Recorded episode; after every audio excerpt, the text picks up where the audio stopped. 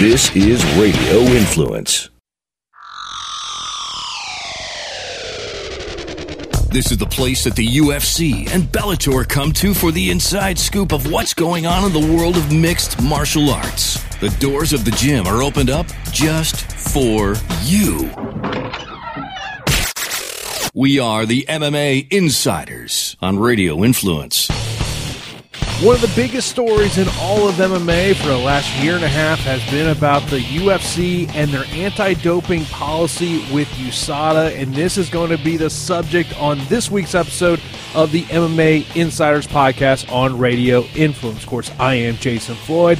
I am going to be joined by a man that I became aware of uh, not too long ago, just kept seeing his tweets come on my timeline and I'll never say I'm the expert when it comes to anti doping. I always try to, to talk to people who, who clearly know much more information than I do, and that is Dave Marsden. Of course, so you can follow him on Twitter at D I M S P A C E. You definitely want to follow him. We're going to get into everything about the UFC anti doping policy, and of course, we'll talk Cris Cyborg because that is obviously the hot topic when it comes to the UFC and USADA policy. Also, talk about some other things, talk about the Ian McCall being allowed to use an IV uh, when he was unable to fight at UFC 208. But before I bring Dave in, I want to let you know about my sponsor, FITE TV. FITE is your number one source for MMA, boxing, and pro wrestling video. You want to download the FITE app today where you can see events like the ACB show coming up uh, on March 11th from Manchester, England. A free card right there on the FITE app. Just download the FITE app today free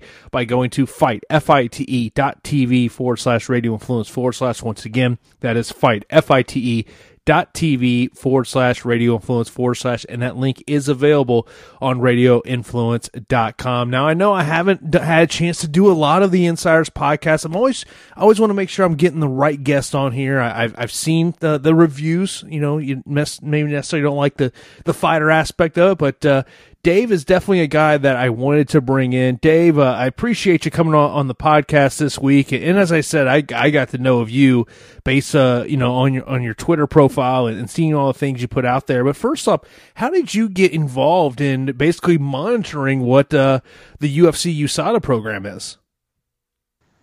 Um, I mean, my, my background is cycling, as in sort of two wheels. Um, both as a as a blogger and also as a I mean a competitor on a club level, and obviously that's a sport that's I mean the the, the PED situation in cycling is well publicised over the last sort of 15, 20 years, um, and my work has always been sort of presenting data. Um, sort of taking information and putting it forward in a, in a sort of way the public can sort of digest and, and understand. Um, I've, I've, I've, done things on Lance Armstrong, on Operation Puerto, a Spanish doping case.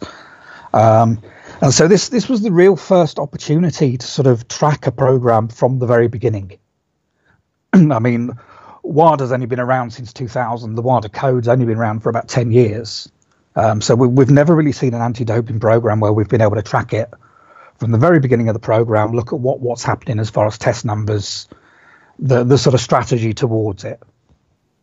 And we should note that if you want to see everything that Dave has put together, it is light at the end of the tunnel is dim.wordpress.com. A lot, I think that the spreadsheets that you have up there are, are phenomenal that you have up there. A great way to look at it. And, you know, it was back in, in July of 2015, uh, 2015 when this policy did come about when, of course, uh, the UFC, I guess it was, and Lorenzo Fertitta at that time basically said it, was the Anderson Silva situation that ultimately woke them up and they brought it in there. And, and of course, uh, I, I don't think many people would argue that this is likely the, the toughest anti doping policy in sports. But as I always note, Dave, it's easy to be the toughest when it's not collectively bargained.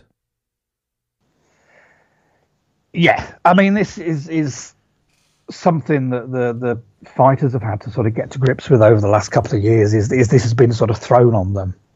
Um, and it's it's been a sort of t- tough tough deal for them. Um, I mean, the other way of looking at it is if you want to be a professional sportsman, this is part of it. It, um, it, it is, and I guess some people would say if it is. It's definitely a part of it. But the thing and my issue with the program from the start was the fact of, you know, the fighters did not have any say in it. I, I can't tell you how many fighters have told me either in interviews or privately of, you know, why are these guys knocking on my door at 6 a.m. and then I go to my gym at 10 a.m. and they're there? You know, and, and that's, and I remember it was what, a couple months ago when Jake Ellenberger basically uh, had his gun in hand when someone was, was banging on the door at 6 a.m. and it happened to be a USADA representative. I mean, that's, you know, I think USADA has, has, done a great job of cleaning up the sport, but I also think that some of their tactics, I just, I just question so much. Yeah, in in in some ways, the, the current generation of athletes are paying the price for what the athletes in the last twenty years have done. Um, I mean, it is invasive. I mean, we're, we're we're not just talking about being woken up at six o'clock. We're we're we're talking about having to provide a urine sample in front of somebody. And it's not just provide a urine sample in front of somebody, it's take your trousers down below your knees. You have to lift your shirt above your chest. You have to hold yourself in such a way that USADA representative can see that your fingers aren't interfering with the stream of urine. I mean, it's it's fairly gynecological um, what what the athletes are having to go through, um, but unfortunately, they're paying the price for we could say the last 10 or 20 years, but we could say the last 100 years of sport where people have been doping and, and effectively cheating for the last 100 years. And I mean, the, the, the ones who get sort of not punished, but the ones who have to go through the most inconvenience through this now are the, are the clean athletes who have to go sort of through this process of very personal, intimate situations with somebody they barely know. Um, so yeah, I mean, I've got huge amount of sympathies for the fighters and what what they've had to go through over the last eighteen months.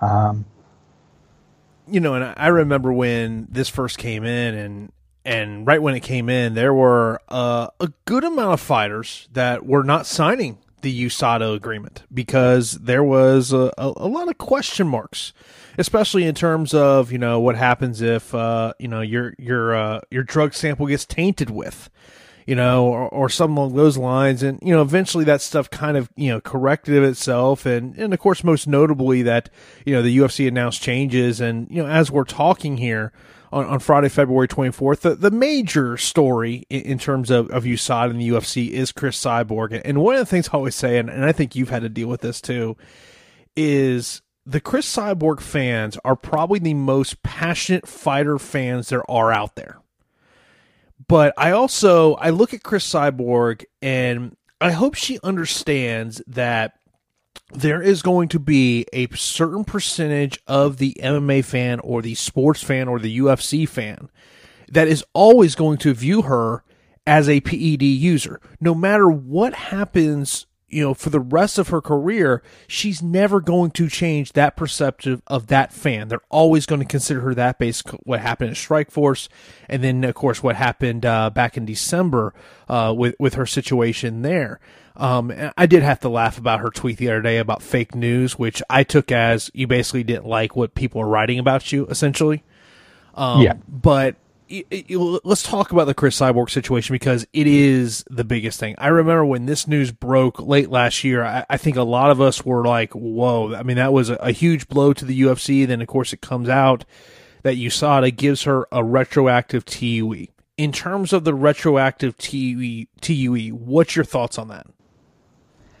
I mean, the the the ret- granting her a TUE, I have no issues with at all um, if it had been done in advance. The the retroactive TUE, TUE is something I have more of an issue with. I mean, to qualify for a TUE, the basic criteria is that you have a documented medical condition, which she did have, that it's not performance enhancing in the quality quantities being used, which again applies to her. Um, there mustn't be a, a non-prohibited alternative. And again, we, we know that she, her team investigated all the various possibilities of what they could use. And the other criteria is it mustn't be to correct something that's been caused by doping. So if you've got low testosterone because you've abused steroids, you can't take testosterone to correct that problem.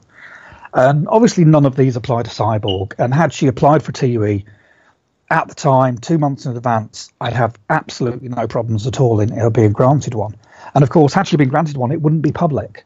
Um, this would have all been kept quiet from the media, and she could have gone about her business. Um, the issue for me with the retroactive TUE is WADA has a very specific criteria that it if you if you're hospitalized, if you can't apply for a TUE at the time of administration, then you can apply for one afterwards. But it's got to be as soon as possible afterwards. Um, and, and, this clearly wouldn't have applied to Cris. Um, but it turns out that USADA don't really have a retroactive TUE policy. Their policy for applying in advance is the TUE criteria, and that's the same whether you apply in advance whether you apply a week later, whether you apply three months later, or whether you apply after you've tested positive. Um, so uh, I've got a big issue there. My other issue is is when you're tested, you're presented with a form on which you put, you put your various details, and then you have to list all medication that you've taken in the last seven days, be it prescription medication or non-prescription medication, supplements, vitamins, everything else, and you have to declare all that at the time. And she failed to declare and that's where I have an issue. Um, is that it's only when she's tested positive she said, "Hey, yeah, but um, I took this thing that I forgot to tell you about," and USADA said, "Well, that's okay. We'll we'll we'll go with that." And that's my real issue. Um, I mean, I've I've no issues with her being granted the TUE, but I've got a bit of an issue with the process in the fact that you, you don't have to tell USADA. You can wait till you test positive, and then you can say, "Hey, but I took this." Yeah, I mean, and I'm glad you brought up that point because that that was something I definitely wanted to bring up. And you know, at the end of the day, you know, she didn't disclose it, and I I sit back and, and I go, why would I mean? Maybe it should only been a six month penalty for for not disclosing it, but you, have to think when you don't disclose something you're on when you're supposed to, there's got to be some penalty, right? Yeah, I mean, under Nevada, and then this is this is sort of ironic that under Nevada there would be a penalty because um, I mean Erik Magraken on his blog brought this up the other day that under Nevada it's considered perjury if you don't mm-hmm. accurately fill in your anti your, your anti doping form. I, I, don't know if you, um, I don't know if you've ever had to listen. Yeah, I don't know if you ever had a little extreme. Yeah, I, I don't know if you've ever listened to a Nevada call when it's a failed drug test.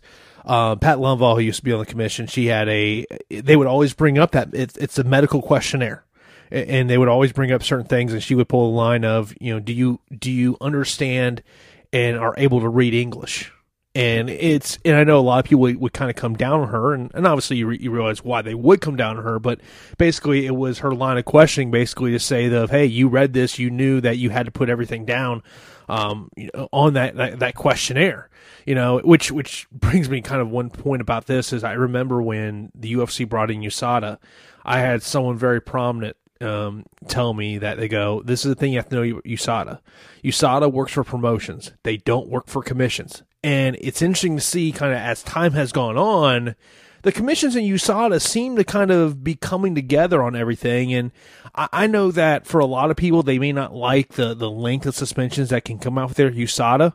Personally, I'm a fan of it because – you you literally you have to have these long type suspensions to get people to to basically say they're not going to take performance enhancing drugs. I mean, there has to be a deterrent, and I mean, we're still way behind WADA guidelines, which is four years. And I mean, for four years as a as an as an athlete may miss miss means you miss an Olympics, but it also means you miss probably forty or fifty track and field events. Um, as a baseball player, you may miss 60, 70 matches. Um, an MMA fighter being banned for a year, they may, may only miss one fight. Um, so, in in terms of sort of what they're missing out on, um, I, don't think two years is unfair. Um, and and what USADA has shown is they're very willing to sort of be flexible on that. Um, I think the best case we've seen is somebody like George Sullivan, who, who took the deer antler um, and they, they took his ban back as far as they possibly could, all the way back to January. Um, shortened it as much as they possibly could, and he ended only sitting out for what four or five months. Um, of course, he went and tested positive while he was sitting out, which was which was the, the, the sort of punchline.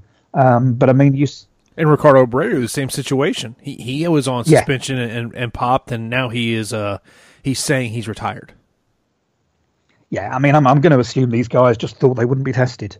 Um, I know with Abreu, the test was like three or four days before Christmas. Um, so I'm, I'm guessing he, he wasn't expecting to be have USADA turn up in his oh. door on, on sort of a couple of days before Christmas. well, um, it's like the Brock Lesnar situation, and, yeah. and I know I'm not, I'm not, in, I'm not in the minority on this one. I'm, I'm definitely in the majority thought of this. The reason he said he's retired to the UFC is, he, is so he's not subject to USADA drug testing. Yeah, I mean he he he dropped out of the pool. I mean that was I, th- I think his contract ended after that one fight. He dropped out of the pool. He's no intention of being tested, and he's he's no intention of returning.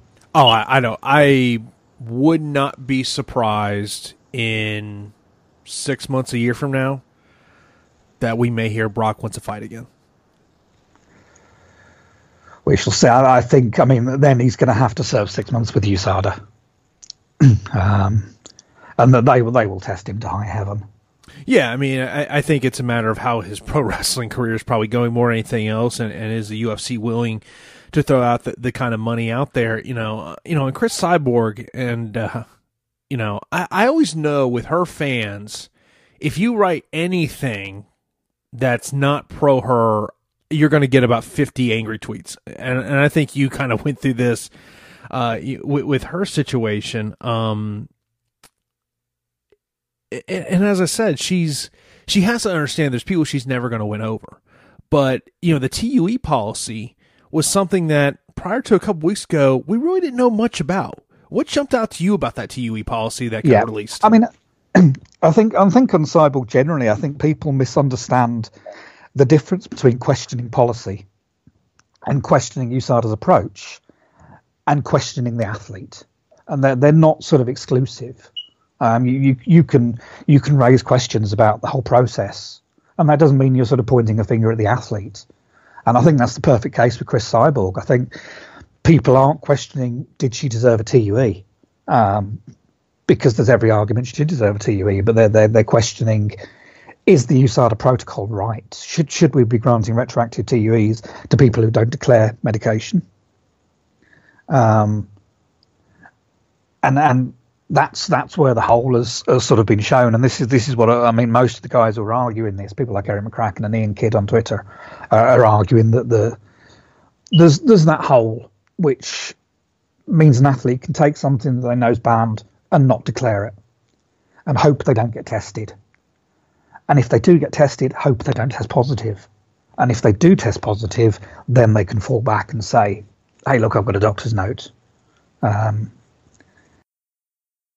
yeah, and mentioning Iain Kidd, he he got a, a statement from uh, Ryan Madden, who's USADA's communication manager, about uh, you know the cyborg situation, about the uh, failing to disclose the banned substance until after the positive test, where uh, Madden said, "quote Her use of the medication was not initially disclosed, but more importantly, once contacted by USADA, she immediately identified the medication as a source of her positive test, submitted all necessary medical information, and demonstrated that it was being used for legitimate medical purposes without enhancing her performance."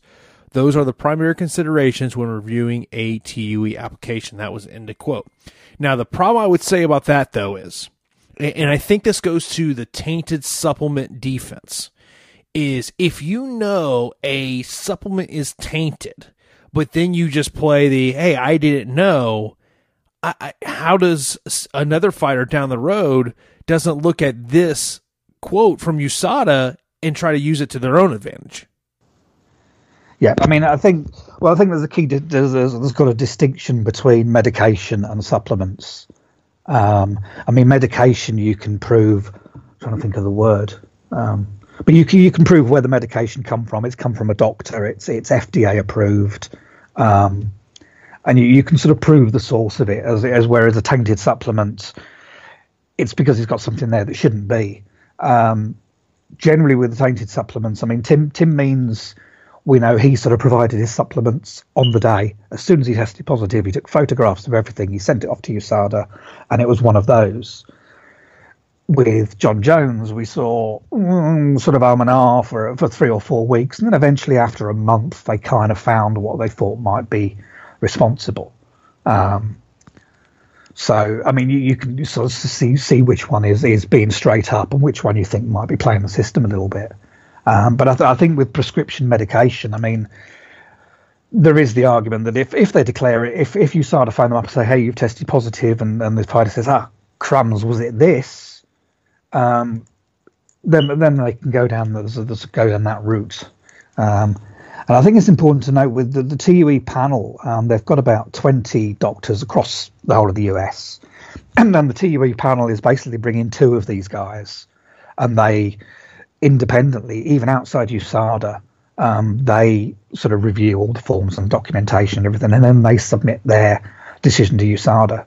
So, and even with the TUE panel, it's kind of it's outside of USADA's remit. Travis Tygart doesn't have an input. Jeff Novitzky doesn't have an input.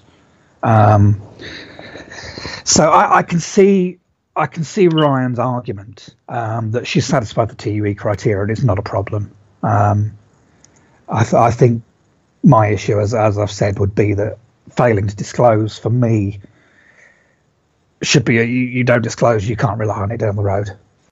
You know, and you know the question I, I think and I think a lot of fans questions about Cyborg and the failure to disclose is well if she was drug tested between the end of her fight when she started taking this medication prior to December then we're are, are we talking about that she failed to disclose on multiple times yeah, and I mean the thing that's hurt Cyborg. I mean, there's, there's, there's two things. Obviously, the fact she's tested positive before. I mean, you immediately lose the benefit of the doubt with fans, um, and that's unfortunately the price you pay for the for the first for failing the first time.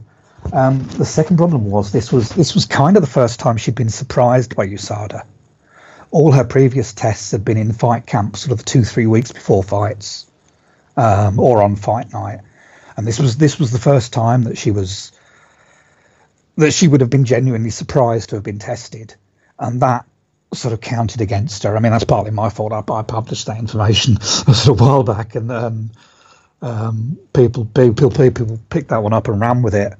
Um, but those two things did sort of count against her. And then the final thing was that it played out so publicly. Um, if you look at, say, something like Josh Barnett, who has said nothing, he's he's kept absolutely quiet on what's going on. USADA say nothing, and there's nothing in the media at all. I mean, people have completely ignored the case. Um, with Cyborg, Ray, her boyfriend or partner, was on sort of the underground the following day saying, "This is what happened. This is what happened," and it's it's all been played out in front of the media. And so, of course, people are going to have opinions. People are going to sort of choose sides. People are going to analyze everything that's said, um, and we've ended up where we are. Yeah, I mean, if I was a fighter's manager and they put themselves in the situation, I would much rather the fighter deal with it the way, say, Josh Barnett has dealt with it, instead of the way Cris Cyborg has dealt with it. Yeah. You know, because I, I just, I mean, you know, you think about the Jon Jones situation, you know, and one of the things that we had, we talked about prior to recording this was, you know, correlating how Cris's, um, st- issue was handled with USADA as opposed to, uh, say, a Jon Jones or uh, uh, you, you mentioned about Tim Means, uh, Yoel Romero is another case because, yeah. you know, because you know Jon Jones took him to arbitration, and you know we got to read the document uh, of their finding, and, and basically they didn't they didn't believe him, um, and because the the problem with the arbitration process is there's not a lot of fighters who can probably financially afford what Jon Jones did. I mean, it, it depends on what you want to do. The, the arbitration costs, the actual filing fee is about $2,000, um, which is refunded if you win. You can get a waiver if you can prove sort of financial hardship that you can't afford it. Um, you've then got a choice of between one and three arbitrators. Um, if you only have one arbitrator, UFC and USADA pay for it if USADA requests three arbitrators, then UFC and USADA pay for it. If you request three arbitrators, then the costs are split between the athlete, UFC, and USADA.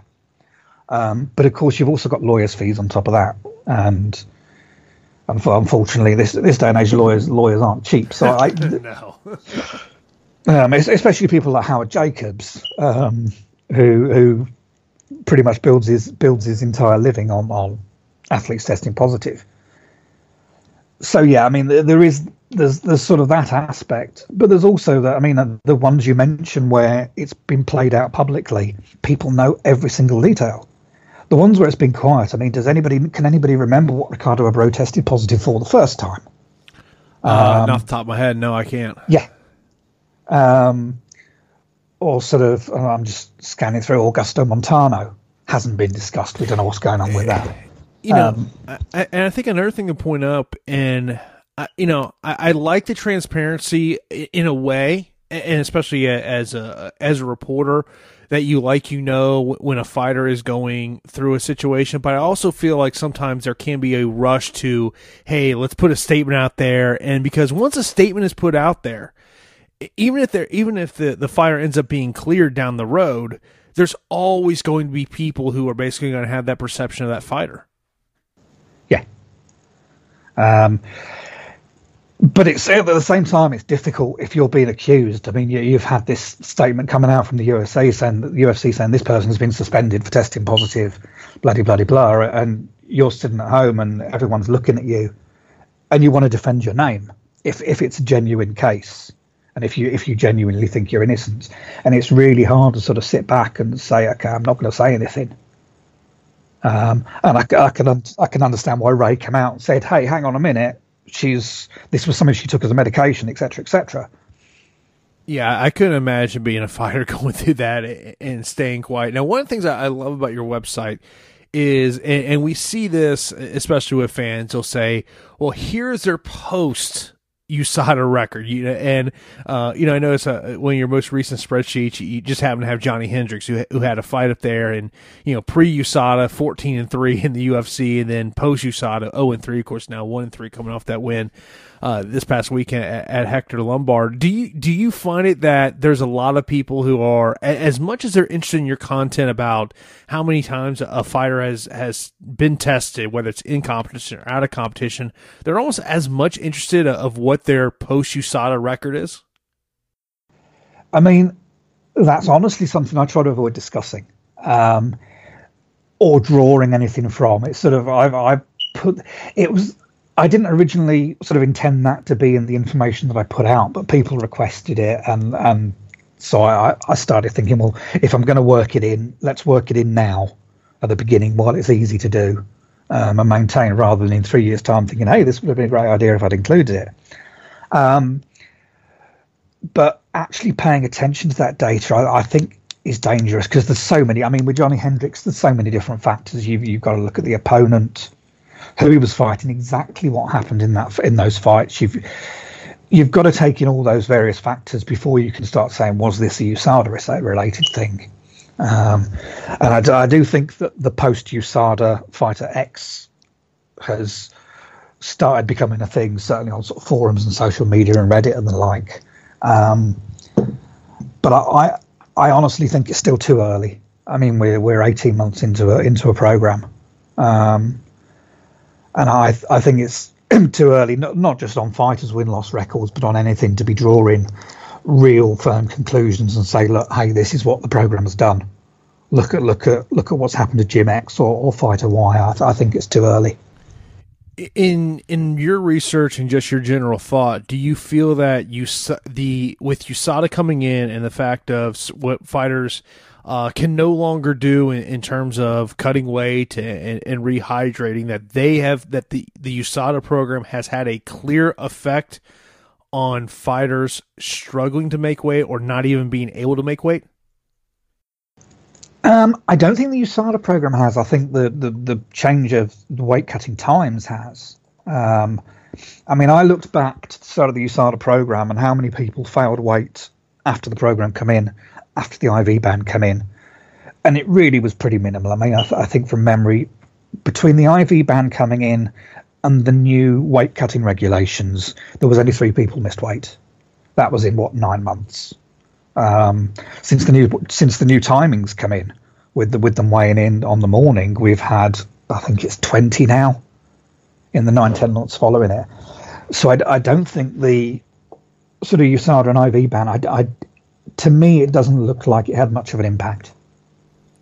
You know, I, mean, personally, I think giving fires additional time to rehydrate's a good thing. But I've also talked to fires who have told me, says, look, it's it can be an issue if you you know you're cutting a lot of weight on you know say the weigh-ins are on a Friday morning and that Thursday night that you know maybe you, you can't sleep and, and that's where you've kind of heard you know some of the some of the issues that you do hear and you know as much of it's about making weight it's also rehydrating properly and, and one of the things very well documented is the ban of IVs and anyone who has been uh, especially as a reporter that is at an event covering it you're around the weigh-ins and, and you're you know if you happen to be say at the fighter hotel I mean, it, it, was very common practice. See guys walk around the fighter hotel with with IV bags. It wasn't, you know, um, wasn't something that was like odd when you saw it. You just it was kind of what it was. But a lot of noise was made over uh, the last week when Ian McCall came out and made it known that he took an IV, and of course the UFC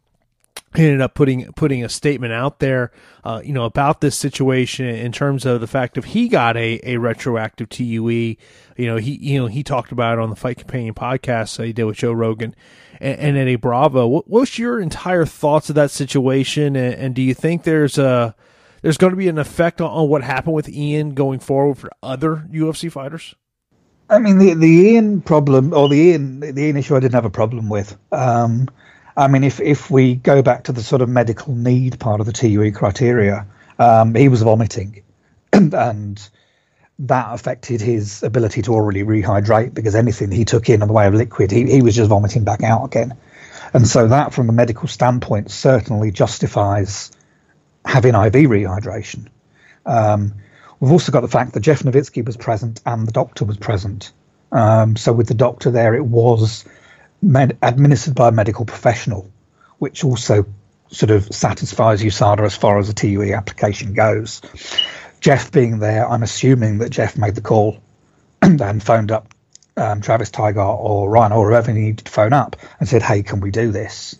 Um, so I mean, there's there's got to be a balance between sort of common sense and the athlete's health, and adhering sort of by the letter of the law to the rules. Um, and then I think as well the fact that, that he was never going to fight. I mean, I'm sure by the time they'd made that decision at half past one in the morning to administer an IV, I'm pretty sure that Jeff had already made the decision. Look, you're not fighting tomorrow. Yeah, I mean, I think that you know, and obviously the the IV ban was a huge, um, a huge story when when it came out, and I know there was a lot of fighters who were basically, you know, they're like, man, I don't know how I'm going to make weight without the IV. Johnny Hendricks is one of those when he, you know, going down to 170, and of course that's a primary reason why he's up at 185 pounds. But you mentioned earlier on in the podcast, you know, you, you, come from cycling and seeing everything that happened there. And I remember, I believe it was Jeff Novitzky, and when he was talking about the IV ban, it may have been Travis who, who said this as well too, that there was a, in the cycling world there was a feeling, and correct me if I'm wrong here, but there was a feeling in the cycling world that guys were using IVs as a way to mask anything that they may be on that was on the ban list. Yeah, I mean he's he's right in that the the main reason the IV ban is there, and it's it's because of masking. Um, it can be used to either affect the gravity or the dilution of urine, um, which will obviously mess with tests, and it can also be used to manipulate blood values. So, for instance, if you're using a drug to increase the amount of red blood cells, um, you would take an IV of plasma back in to sort of balance out the concentration. So you still had the more blood cells, but you, you, you balanced out the concentration. Um, and that's why the IV ban is there. Um, but it, it, was it's, it's been it's been used sort of consistently to mask. I mean, I can tell you stories of, of cyclists who they had USADA banging on the door, and they'd sort of quickly run and hide in the kitchen, and they'd be hooking up an IV in the kitchen and drinking gallons of water um, to sort of give themselves 45 minutes to flush as much as they possibly could before they answer the door to the testers. Um, uh, Let me ask you this: you know, um, in baseball, obviously we, we, went through the PED era and, and the steroid era, and you know, one of in terms of from the, the drug aspect of it, Victor Conte became, um, you know, a, a, face and a person we became very familiar with, and, and now he is I, I don't know how you would describe him, but for you, with you know how you follow all this, what's your thoughts of Victor Conte and kind of how he is portraying himself now after being a guy that was giving banned substances to athletes? Um, I think, I mean, I have the, the, same sort of issue with him that, that athletes have who have tested positive in the past. Um, that they're always they're never going to get the benefit of the doubt fully. And I think whatever Victor does, it's always going to be in the back of people's minds. What's this guy up to? Um, he's also there's a little bit of bias with him sometimes because he was involved with VADA, the voluntary anti-doping agency, at the beginning. So some of his bias when he starts going on about carbon isotope ratio testing, um, it needs to be done all the time, isn't totally accurate, or or certainly USADA would disagree with that. But his opinions sort of tie in more with VADA's policy. Um, that said, to be in there, sort of right in the core of it, you develop an understanding of what's going on. Um, and so certainly he, he has to be listened to when he's sort of saying this this athlete's doing this or there's things we don't know about. This is what they need to be working on. Um, because he's, he's been in there and he's lived it you mentioned about the the concerns you have with the cyborg situation in terms of her failure not to disclose. Are there any issues and other concerns you have with with the way the policy is written right now? That's one issue. I mean, on on the whole, I think it's it's it's getting there. I th- I think the so the sort of biggest problem I think was communication. Um, every, everyone, I mean, every, everyone outside of USADA, so the the fighters, the press, even have all had to become experts over the last eighteen months. Mm-hmm. I mean, as as a media person, you didn't get into media to talk about doping. You got into media because you loved MMA and you wanted to talk about MMA.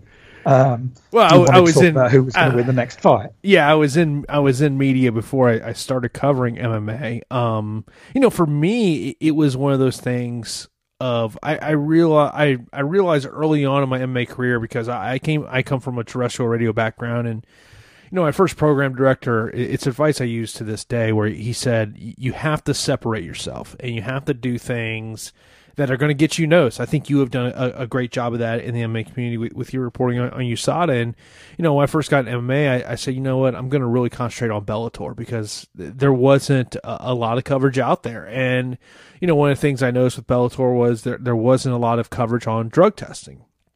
And, you know, I, I, I learned a lot by just talking to executive directors and and what kind of the process does go on in, in terms of, of, drug testing, you know, because it's, you know, as I've always said, I try to, to learn the best I can, you know, in terms of, you know, I, I know we're, uh, we're a, a pretty impatient society. You know, we, we want the answers right now you know, in, in, drug testing with commissions, you know, typically unless they expedite the results, which is obviously another another topic of conversation with USADA, is you know most of them will tell you, you know, depending on you know kind of where the lab is, it can be anywhere from 10 to 14 business days. Now, it can, it can come back quicker if the lab's not busy or if you expedite it, um, which I, I, think that's one of the the ultimate question marks with USADA.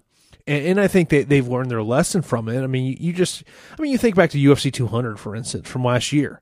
You know, if, if you expedited the results for Jon Jones and, and Brock Lesnar, they wouldn't, the UFC would not have been put in the situation they were put in during fight week and in particularly with Jon Jones, and then of course after the fact with, with Brock Lesnar. I mean, I think that's the the one part about you you USADA that really baffles me to a point because I feel like you know I'm not saying you have to expedite the results for every fight on the card, but I, I think if it's a title fight or you know someone the stature of Brock Lesnar, I think you should be expediting all of those results.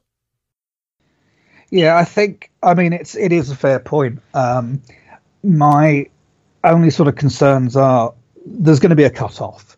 I mean, you can expedite something that's collected a week before the fight or two weeks before the fight, but then you start getting into the problem where you can't expedite something three days before the fight. Oh yeah, we're, yeah. we're, still going to get down the road. People are going to say, "Well, why wasn't this one that was taken ten minutes before they went into the cage?" Sort of, um, th- there's going to be a cut off.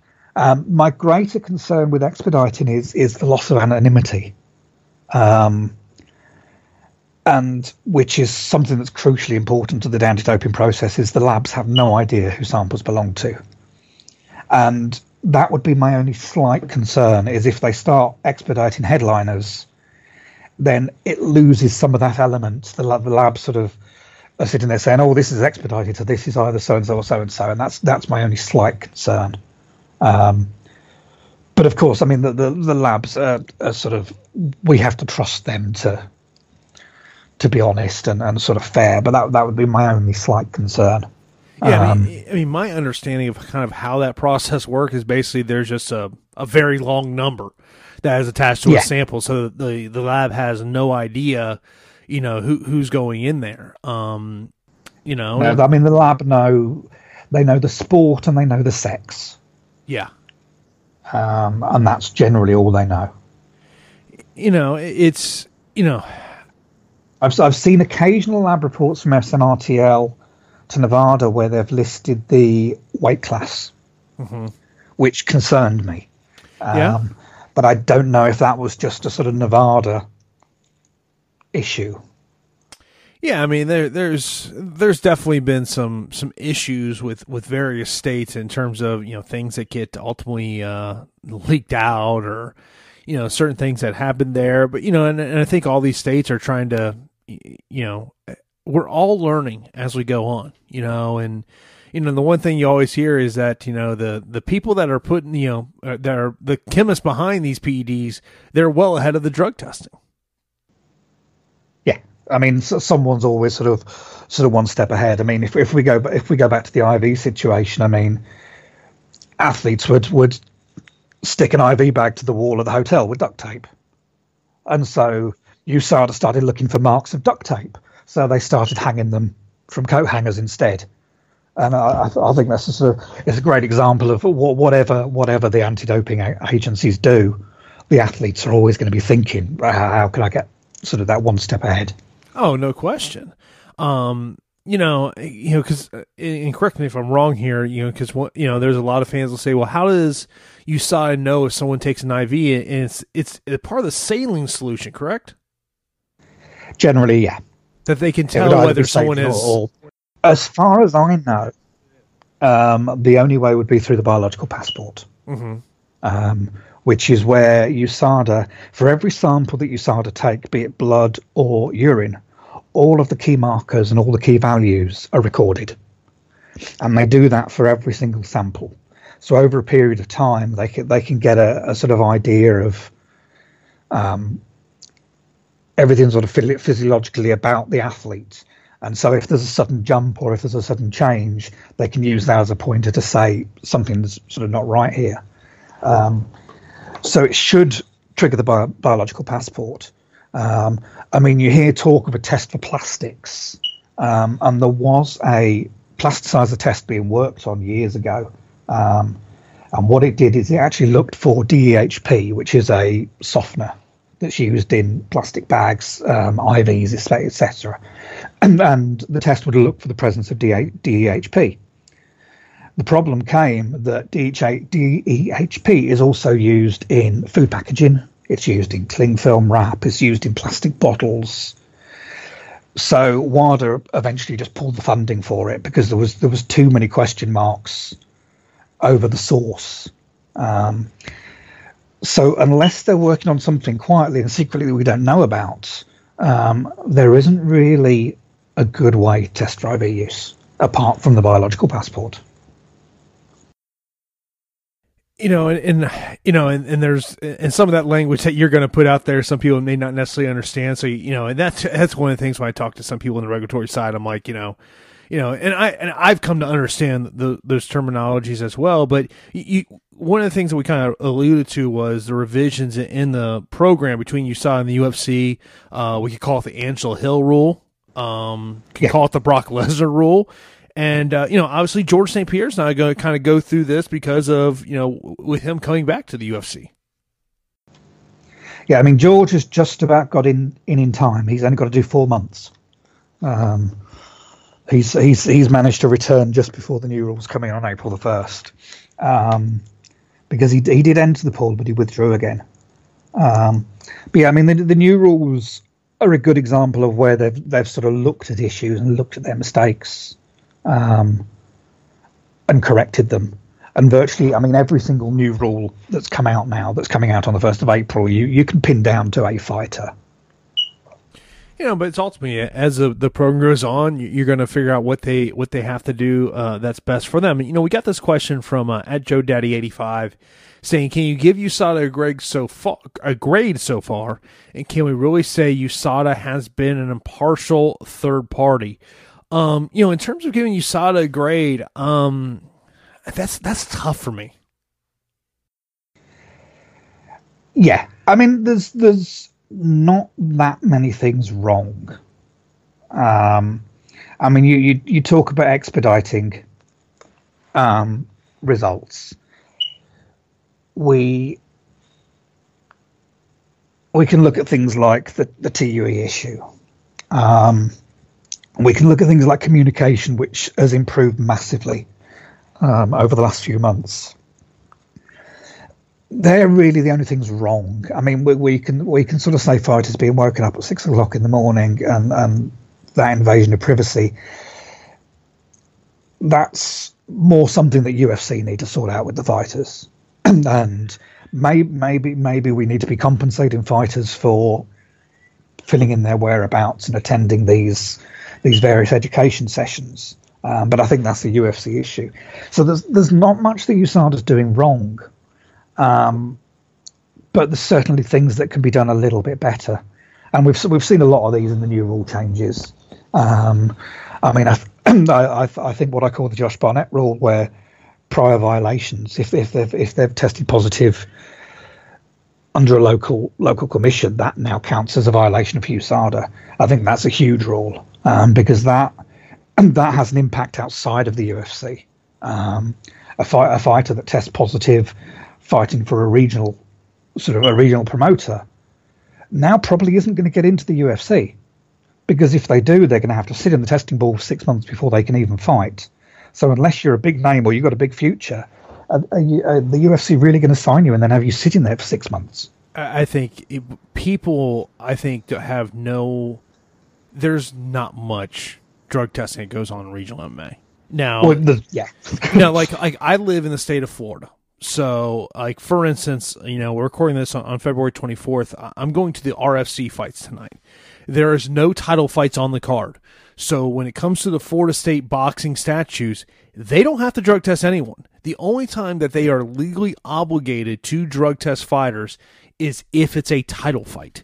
And there's a lot of people that, you know, because of, you know, and this is just the honest truth when it comes to, to regional shows, there's just not a lot of tax revenue that comes in for the state to where they can uh, afford to drug test multiple fighters on the card unless they, you know, um, you know, unless they have a good lab where it, it's not going to, you know, cost them too much money. But most of the time, where you hear where the only thing that's really getting tested for is recreational drugs, not not PED. So, um, it's just you rare you rarely hear on the regional scene of a positive drug test. Yeah, I mean the only the only two that I can think of offhand are Invicta. Um, Shooto in Brazil have stepped it up over the last sort of year or so. Um, and they've actually started using WADA labs and, and using the Brazilian anti-doping agency. But I think those two are probably sort of out on on their own as far as serious testing goes. Yeah, I mean, I've said it. If you if you started testing the regional scene, I think you would find a lot of a lot of people would test positive. Um, you know, and part of the problem is, and I think it's it's part of changing the culture um, in in combative sports is you just can't go to your local nutrition shop and get a recommendation from whoever works there about hey, you know, I'm looking to put on size or you know whatever it may be, and just expect that everything that's in that that's listed on that that bottle or you know whatever you may be buying is everything that's in that. And it's it, you know i was listening to an interview that michael bisping uh, did on, on his radio show where he was basically saying that he's pretty careless in, in what he puts in you know what he takes. And i'm sitting there going Michael, that's not exactly the, the smart way to do it when you know you're making the kind of money you're you're making and you're at the tail end of your career because you know I mean Mike's I think 37 years old now, um, but it, it truly does amaze me that how how much you know in the supplement industry is a it's unregulated industry. But it, it, truly does surprise me how many people will just take whatever they find nutrition shop. It's not like me going to nutrition shop. I'm not getting drug tested you know so but if you're a you know an athlete you have to understand that and I, I use i've talked about this story um you know back when i was very early on in my media career i, I knew a football player and um you know, did a lot of supplements. And he would tell people that he said, he goes, look, people will, will say whatever they want, but what every time I go to a nutrition store and I buy a supplement, I bring it to the team trainer and I have the team trainer test it to make sure there's nothing banned in it. Now, obviously, MMA fighters, boxers, for the most part, they don't have that kind of money to have someone test something to make sure there's nothing banned in it. Yeah, I mean that's strange coming from Michael because he's actually sponsored by a supplement company who have their supplements independently tested to make sure they're not containing banned substances. So that's, that's a really strange comment to come from Michael. I, I don't know. He, he, he needs to talk to his PR guy about that one. Yeah, I mean, uh, I, I, think it, you know, and, and if you're going to put a supplement in your body and you're not getting it tested, you have to understand that you're ta- taking a risk. Yeah, I mean, there's a, there's a group called Informed Choice who do third party testing of supplements. Um, and this is something I mean, t- Tim Tim Means I know as has been using them and going through and, and just buying supplements that are on their list now. Um, and yeah, Bisping's actually sponsored by a company who have a lot of their supplements independently tested, and they all carry this informed choice mark to say these have been tested and are free of PEDs. Well, don't, don't I don't I recall the the company that Jon Jones um is it, you know endorses they they do a similar thing. Um, I don't. I don't think they're part of Informed Choice, but they certainly sort of they they they test their products and they, they were confident, sort of saying. I mean, they're a reputable company, and they were saying, "Look, this doesn't happen." Um, and I mean, if if we look at the positives we've had so far, I mean, Yoel Romero was using a, a fairly unknown brand, um, and it was marketing itself as a as a, as a herbal diuretic. Um, which kind of has a few warning flags. Tim Means was using a product called, um, as far as we know, it's called HGH-X, which again said it that it promoted your your sort of growth hormone levels, which again is a, is a bit of a red flag. Um, the two Russians, uh, Magomedov and Tugukov, um, it's been recently in, in, the media that they tested positive for ostarine, um, and they, they were both using a testosterone booster. Um, and USADA maintain a list of supplements that they've batch tested recently. Um, and there's a supplement on there called TestoShred, which has been found to be contaminated with ostarine. Um, so it, it's there, there's a sort of pattern of which supplements are a problem. Um, and I, I, think I don't know if USADA underestimated the the supplement issue in MMA. Um, maybe it needed the program delaying a bit longer to really get the information out there. Um, because with most sports, I mean, you're looking at pre workouts, electrolytes, energy bars, nothing that's really going to set off big flags. But with MMA, we're looking at these um, growth hormone promoters, things that promote your testosterone, and, and they're the supplements that are, that are causing the problems you know, and I'll tell you one of the things I love that happened. This was very early on in, in the, the UFC USADA policies, where Jeff Novitzky uh, and USADA, they went around to all the major gyms and, and, they sat there and they talked to fighters. And they just didn't talk to the UFC fighters. Anybody that was, in, you know, I'd heard the story when he went down to American Top Team in Coconut Creek, where, uh, you know, there were fighters that they're saying, hey, even if you're not a UFC fighter, you're more than welcome to sit in and, and hear this information. And my understanding is that pretty much every fighter did take advantage of that to, to listen to what they said. And, you know, Jeff Novitzky is the guy that, you know, you're, you're supposed to, uh, you know, go to with UFC, which I know when, when Jeff came in there, there were, there were people who had concerns because they were like, is this guy trying to catch the cheats or is he actually trying to help us? I mean, that was definitely a concern. Yeah, I mean, I think a, a sort of misimpression people have of USADA is it's all about catching cheats. Um, I mean, the phrase anti doping suggests that it's all about being anti people who are doping. And I think this goes for anybody in the anti doping community. It's not so much about catching cheats, it's about education.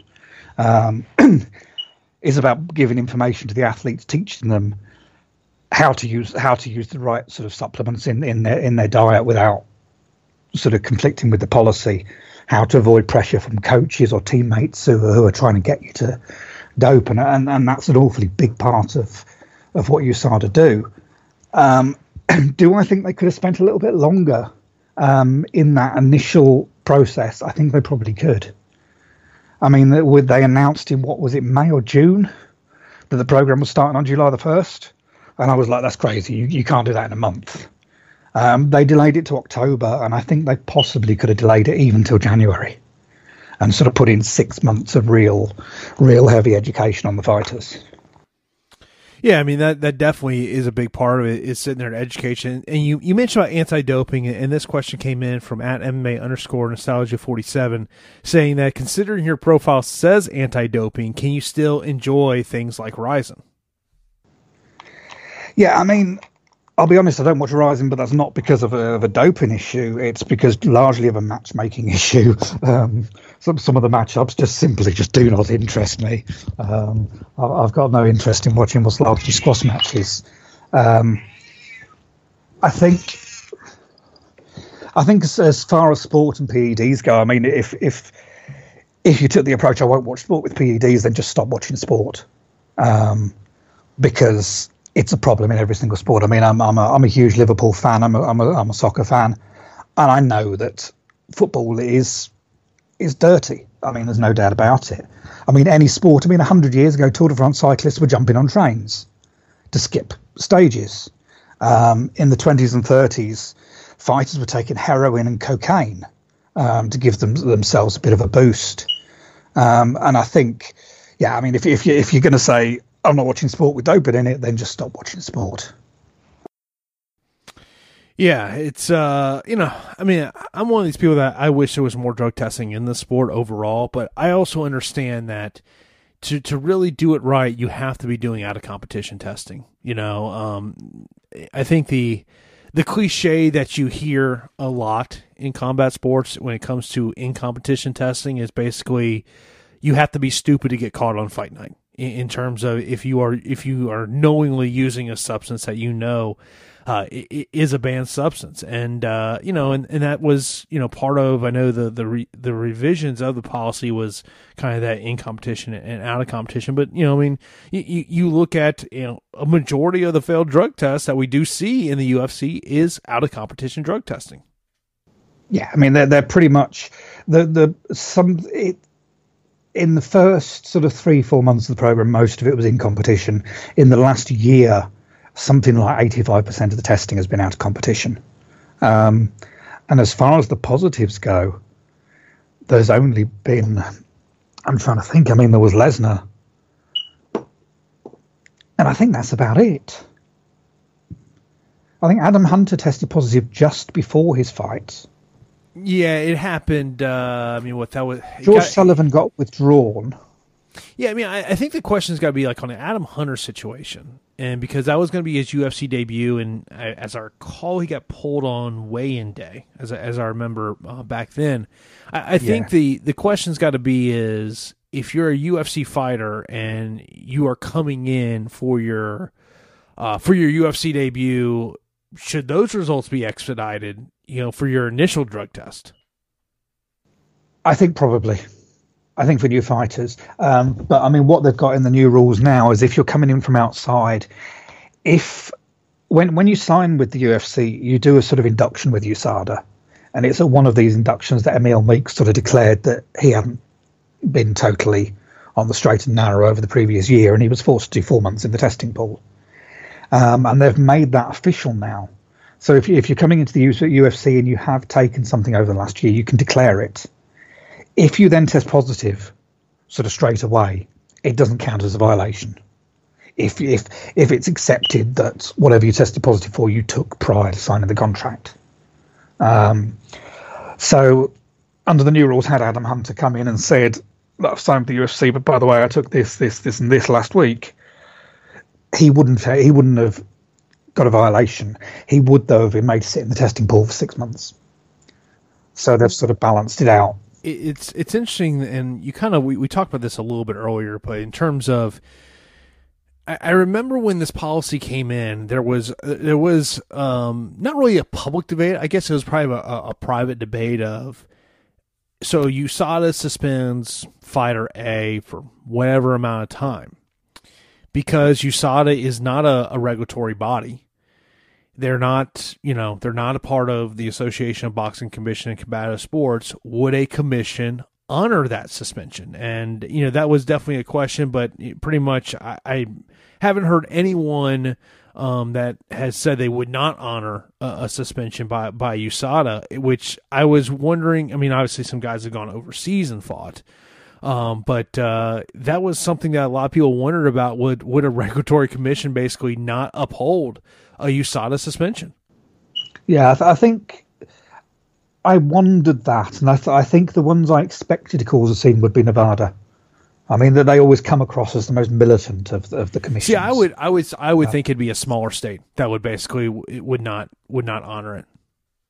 I think because because with, with with Nevada's business relationship with the UFC, with the fact of the amount of events and big money um, that the UFC brings into the state of Nevada, I thought Nevada would always honor it, but I thought it might be a smaller state where you know maybe they would look the other way. Yeah, I mean it's not been tested yet, has it? I think they've all been all suspensions. There was the one in Canada um, where the UFC worked with the Canadian body on the Hunter one, and I think the rest have all been primarily Nevada. Yeah, yeah, there, um, yeah, there hasn't been a, a situation. Um, one Brazilian one, so I mean, we'll we'll see down the line. Yeah, I mean, I mean, but guys know that they truly want to fight. Go fight in Russia. Go fight in Japan. Yeah the, you know, I mean, Cro Cop is is an example of that. You know, go, you know, it, if guys want to fight overseas, they'll fight overseas, and, and, sometimes there's more money overseas than there is for the United States. Of if a guy, you know, is looking at fighting on the regional scene or maybe going fighting in Russia, the money in Russia might be better.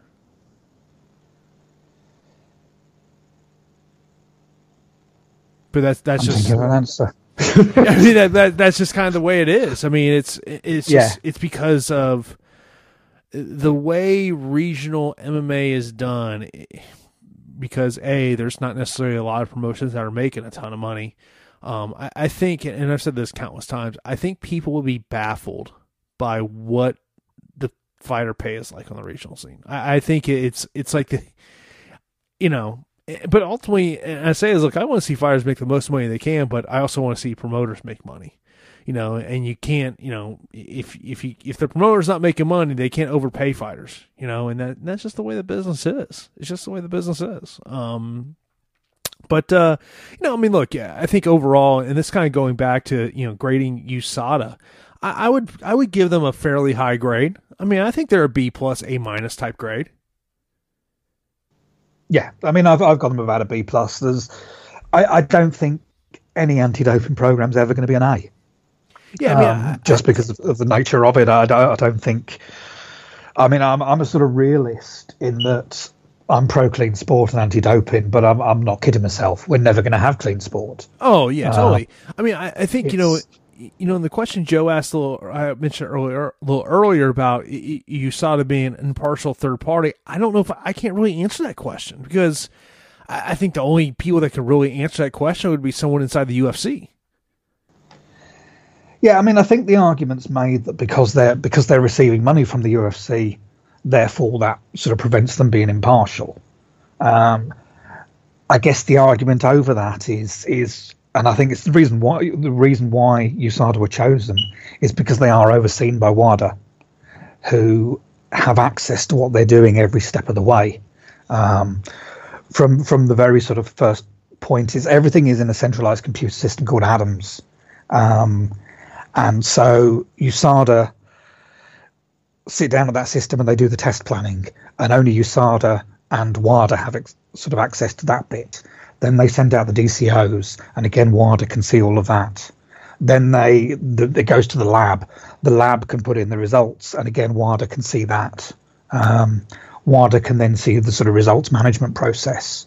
So, if USADA were to try and sort of cover up a positive test, WADA are getting this message each day saying so and so's tested positive, so and so's tested positive, and they will follow up. They will make sure that USADA are, are sort of following up on, on these positives.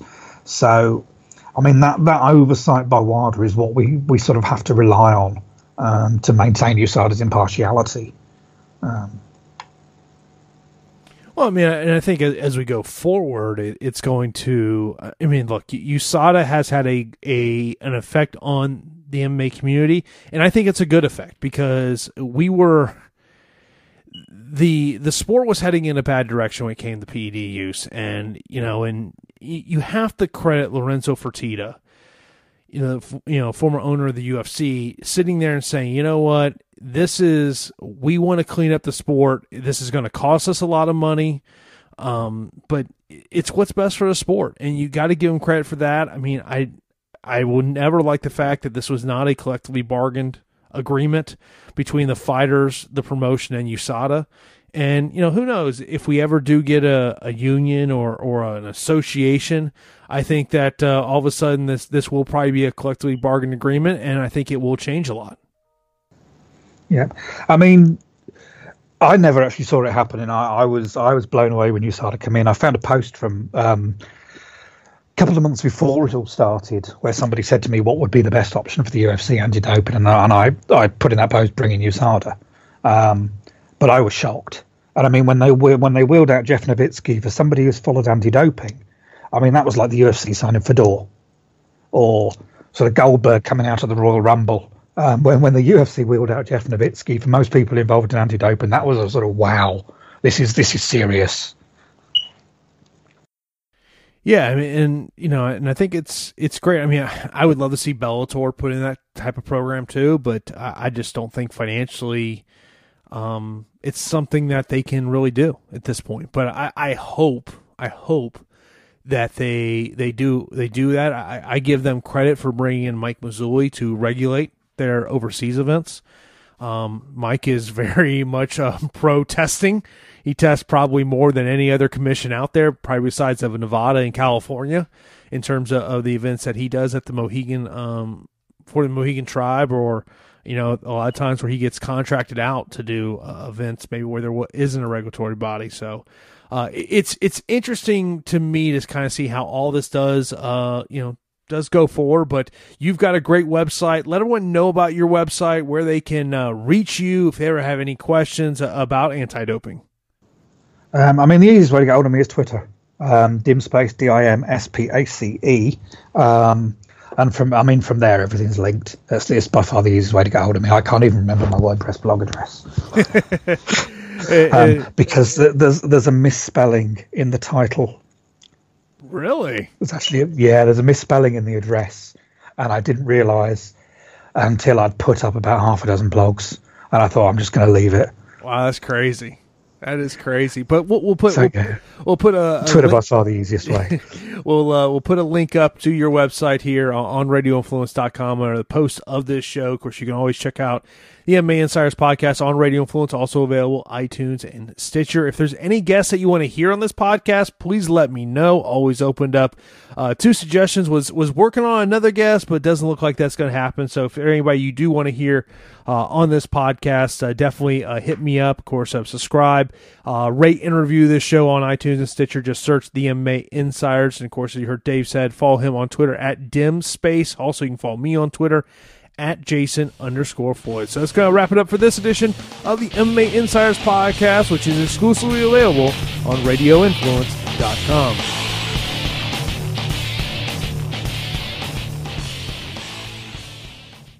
This is the Crush Report with Jeff Crushell.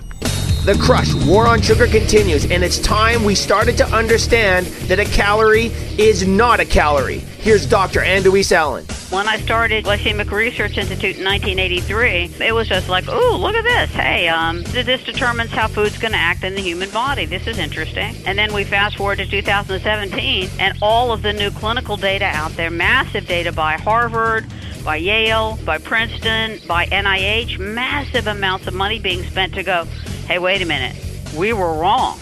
From the time that man has been on this earth until like the last couple of years, it's been calories, right? Now we have to realize it's not the energy content of food, which is calories, it's the effect that foods and beverages have on the brain and the hormones that regulate fat accumulation. That's the game. So now, wait a minute the whole game just changed? Determining calories is physics okay? But determining what makes us fat is biology and neurology. Those two things aren't connected. Obesity isn't even caused by a lack of willpower, and all calories are not created equal. So now the, the paradigm is why are we even talking about calories? Calories are close to irrelevant.